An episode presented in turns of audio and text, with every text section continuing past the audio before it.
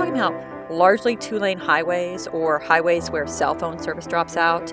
There are sections where if you get behind a semi, you can't pass it. What I found in my reporting is that what we expect from a hospital isn't necessarily what a hospital provides. Hmm. Across the US, especially in rural America, many of these hospitals, these are acute care centers. Rural America has been hard hit in recent decades. The latest symptom of its malaise many of the hospitals that serve its residents are closing. I'm Sarah Fenske. This is St. Louis on the Air. More than 130 rural hospitals have closed in the U.S. in the past decade. That's a health crisis that small towns and rural outposts in Missouri and Illinois were grappling with long before the coronavirus pandemic. Missouri alone has lost seven rural hospitals since 2014. But what happens when a rural hospital closes? That's the focus of a new podcast called Where It Hurts. It takes a close look at the shuttering of Mercy Hospital in Fort Scott, Kansas, which sits on the Kansas Missouri border. Where It Hurts is a production of Kaiser Health News and St. Louis Public Radio. And joining us today to talk about it is its host, that's Sarah Jane Tribble. So, Sarah Jane, welcome to the show. Thanks for having me. So this podcast is is very interesting. There's so much you, you're able to get at um, through the story of this hospital. In the very first episode, you followed the story of Ralph and Pat Wheeler. Who are they, and, and what were they facing when Mercy Hospital closed? Right. So Ralph Wheeler grew up in Fort Scott. He was born there. He's a native, and he's in his 70s. His wife Pat is in her 60s. I met her outside of a, a used bookstore in downtown Fort Scott. She was smoking a Marlboro, hmm. and we chatted. And she um, she has COPD and emphysema, and so does Ralph. Ralph also has um, congestive heart failure and his kidneys are failing. Mm. So when Mercy Hospital closed, he was in the middle of another heart incident um, right about the same time. He ended up going to Joplin, Missouri for some of that care.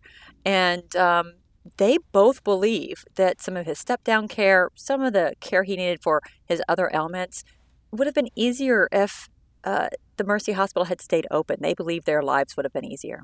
You mentioned that they um, had to go to Joplin for some of this treatment. How how long of a drive is that?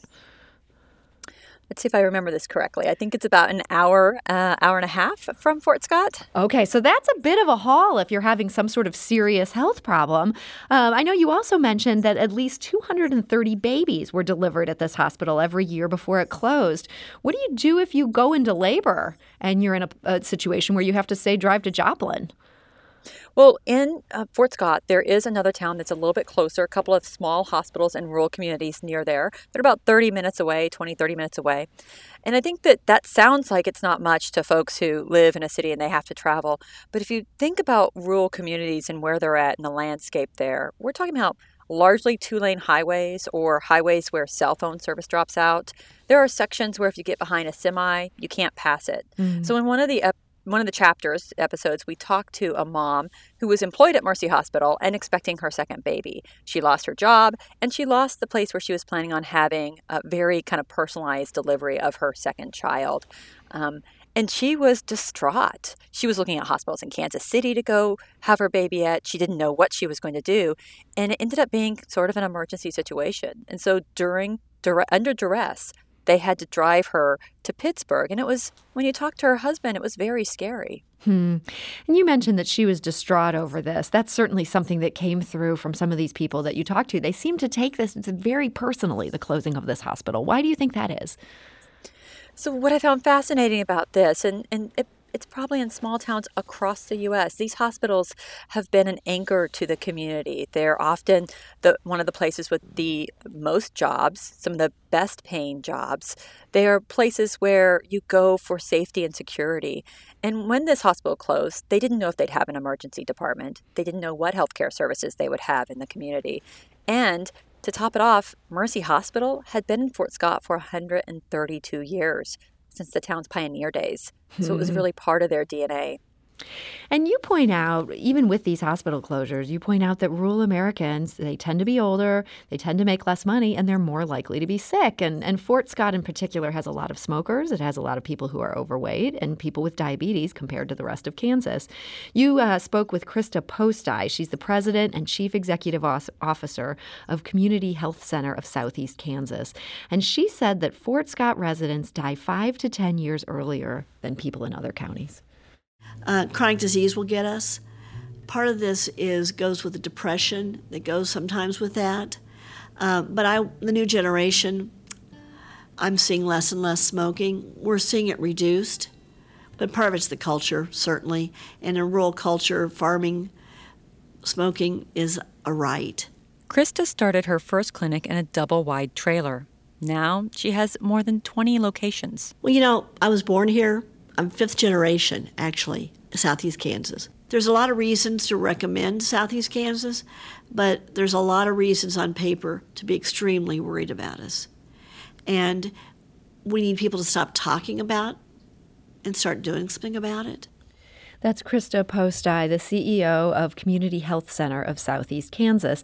Um, now, Sarah Jane, you'd think, based on what she's describing there, that this would be a place a hospital would do really well, that there's a lot of healthcare needs here. So, what have you learned about why, a, as you say, a 130 year old hospital ends up having to close?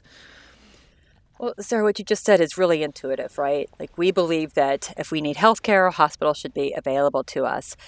But what I found in my reporting is that what we expect from a hospital isn't necessarily what a hospital provides. Hmm. Across the US, especially in rural America, many of these hospitals these are acute care centers. When you get to a hospital, you're usually really sick. You can deliver a baby there. They need surgical wings with, you know, uh, the possibility of being able to put you under when you're delivering a baby. But for the most part, if you're in a hospital, you are sick, you are having surgery, you need kind of acute, urgent, traumatic care. What communities across the US, whether they're rural or urban, many of them need more primary care services. They need to be um, helped with controlling their diabetes and lifestyle choices that have been passed on from generations before. And this is certainly true in Fort Scott, Kansas. So, uh, Krista Postai, when, when you talked about um, how her her business there is increasing, is that what they're stepping up to try to fill? Yeah, so Krista Postai's group is uh, the health center is one of the largest regional health centers in the U.S. Actually, it's it's something called a federally qualified health care center, and what that means is they can access special funding, extra funding from the federal government for low income patients if they need to. They can also apply for grant funding and so forth. So they have a little bit more wiggle room in their budget to provide diabetes counseling, you know, healthy food coaching to I, I, talked to one doctor there who was so relieved he went from the hospital and got a job at chc and what it turned out was he had an assistant who could do all the paperwork for him because they had a little bit more money to provide that for him and so there are some positive silver linings here. Yeah, so is this just a case of changing models? The hospital model that we all are so attached to maybe just doesn't work in this current era?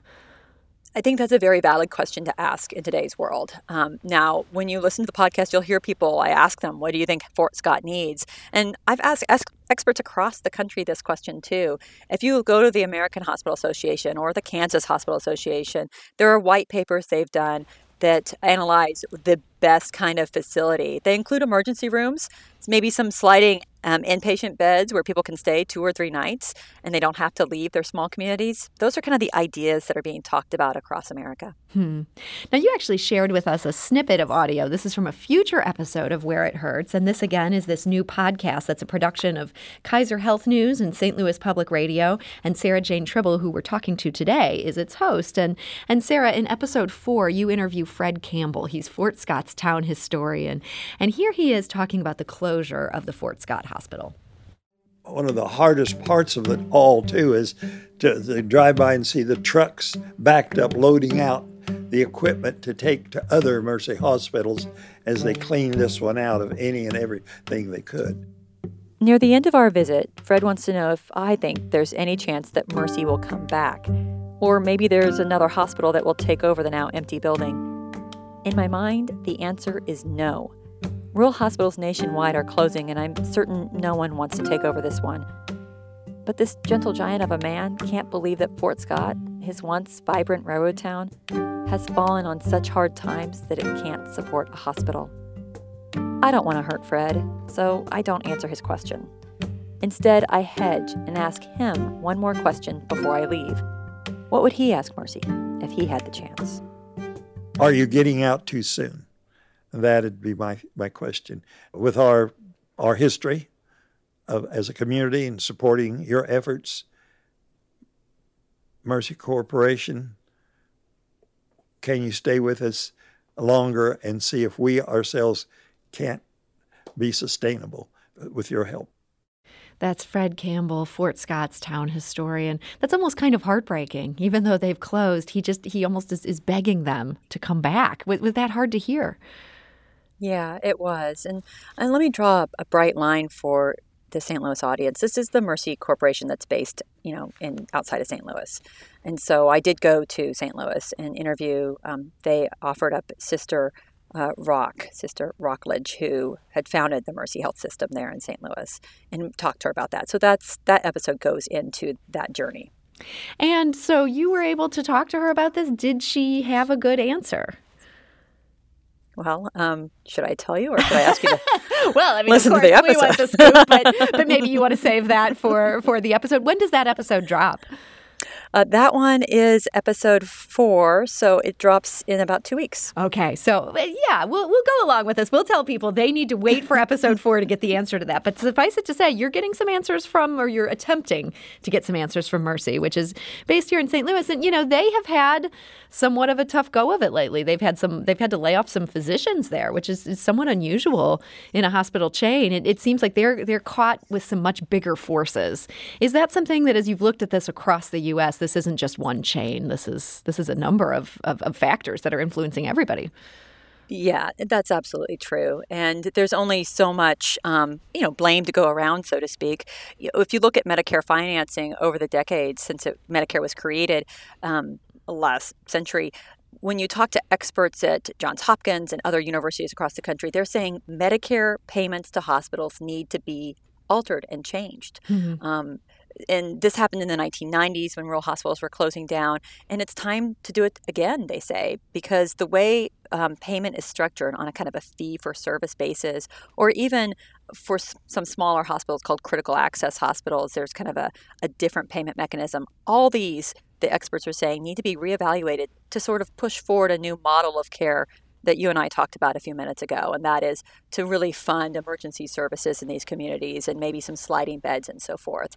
The experts are talking about it. Um, lawmakers on Capitol Hill have talked about it, yet there's been very little movement on it. Hmm. Well, Sarah Jane, I'm, I'm interested in your interest in this. I understand you're originally from this area yourself. How far um, from Fort Scott did you grow up? So, my parents farm, if you will, house is about an hour south of Fort Scott. And, you know, I remember going to Fort Scott on school field trips um, to look at the beautiful historic fort. There's a cute downtown there where there's great restaurants. I went into this just already kind of loving the community. Was it, was it weird being back as a reporter? It was. It would have been much more weird if it had been my hometown in Parsons, mm-hmm. but I, at least I was going into a community where I didn't really know anybody. I had some, you know, relatives that lived there, but they weren't part of the story, and um, and so it was good not to know anybody in the community. But it was also nice because I remember the first chamber coffee I went to. I was introduced, and they quickly said, "Well, but she's from southeastern Kansas." So, so that, that maybe opened some doors for you there. I think that, you know, it's one thing for a big city reporter to fly in and do a story on a small town that they don't know anything about. It's another thing for a reporter who's from the area to come and try to kind of seek out the truth as well. And I got to ask you I mean, you're not based there anymore. You mentioned flying back. How did all this shake out with the timing of the whole country shutting down and, and people trying not to get on airplanes? Did you have all the reporting done before the pandemic hit? I did. I did. I know I've called back and talked to folks about the COVID um, hotspots that have pr- you know popped up in Fort Scott uh, more recently. But my reporting really spans from December 2018 through December 2019 for that year, and we follow the lives of folks through that year. Hmm. And of course, as we know, uh, the pandemic didn't start really until well, at least January. it's true, and, and many of us weren't even paying attention until March. Which, in retrospect, it's like, shouldn't we have been paying attention to that tidal wave over in the corner? But a bigger picture for Fort Scott um, in these first couple episodes here, it, it can seem like so much of the news for these small towns is so depressing. And, and honestly, hearing Fred Campbell, the town historian, it seems like he's almost in denial um, as to how far the stock of some of these places has fallen in America these days. Do you see hope for communities like Fort Scott and, and like the place where you grew up? So, Fort Scott itself is full of very vibrant people. And it's, it's as I mentioned, there's a historic fort there. U.S. Cemetery One is there, one of the first cemeteries created in the U.S. with uh, Civil War soldiers in it. Um, there is a lot of stuff in Fort Scott that people feel very proud of. And I think it would be tragic for these small towns to be just kind of leftovers. Krista Postai talks about this in the podcast. But I also do think there's a lot of people like Krista and others who love these communities and have a lot of hope.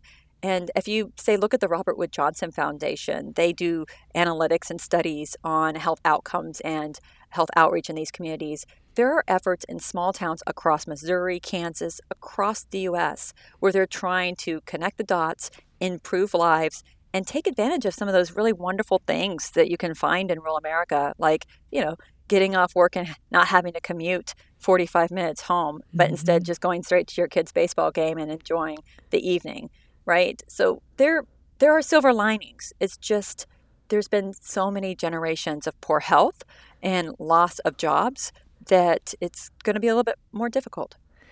Sarah Jane, I want to squeeze in just one call here. We have a caller who's who's uh, wants to join us with what feels like a pretty good question. So let's this might be the last question of this interview, but let's hear from Max, who's calling from the Veronica Park neighborhood. Um, Max, hi, you're on St. Louis on the air.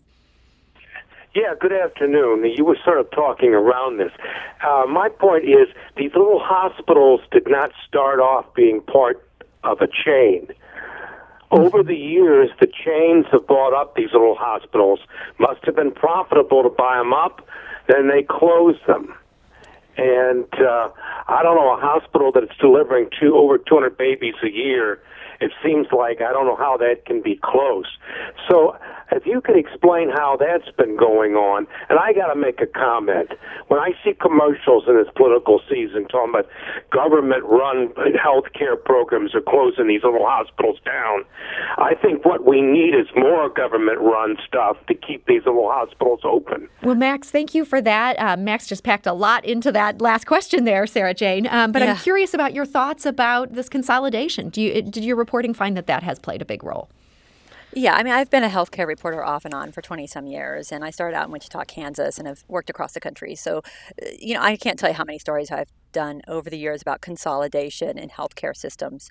And Max is right. This hospital started in 19, no, 1886, and over the years it joined the Mercy Health system because of consolidation and because many of these hospitals had to meet demands um, for electronic filing, for um, Medicare reimbursement, hmm. Medicaid reimbursement, and to step up for that and meet those demands, it was easier to consolidate with other groups who also had those capabilities.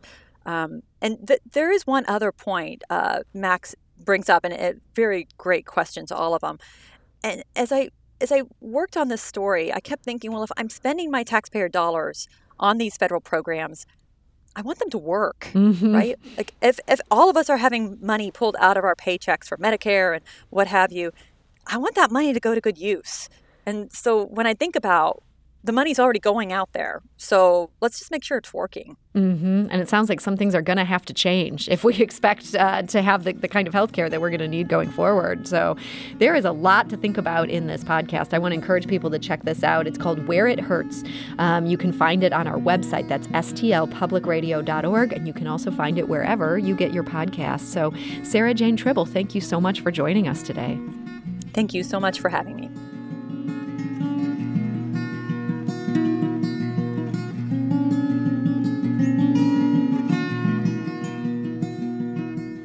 You learned something new from today's episode, consider leaving us a review and rating on Apple Podcasts on the App Store. It's the easiest way to help people discover our show. We appreciate it. Thank you.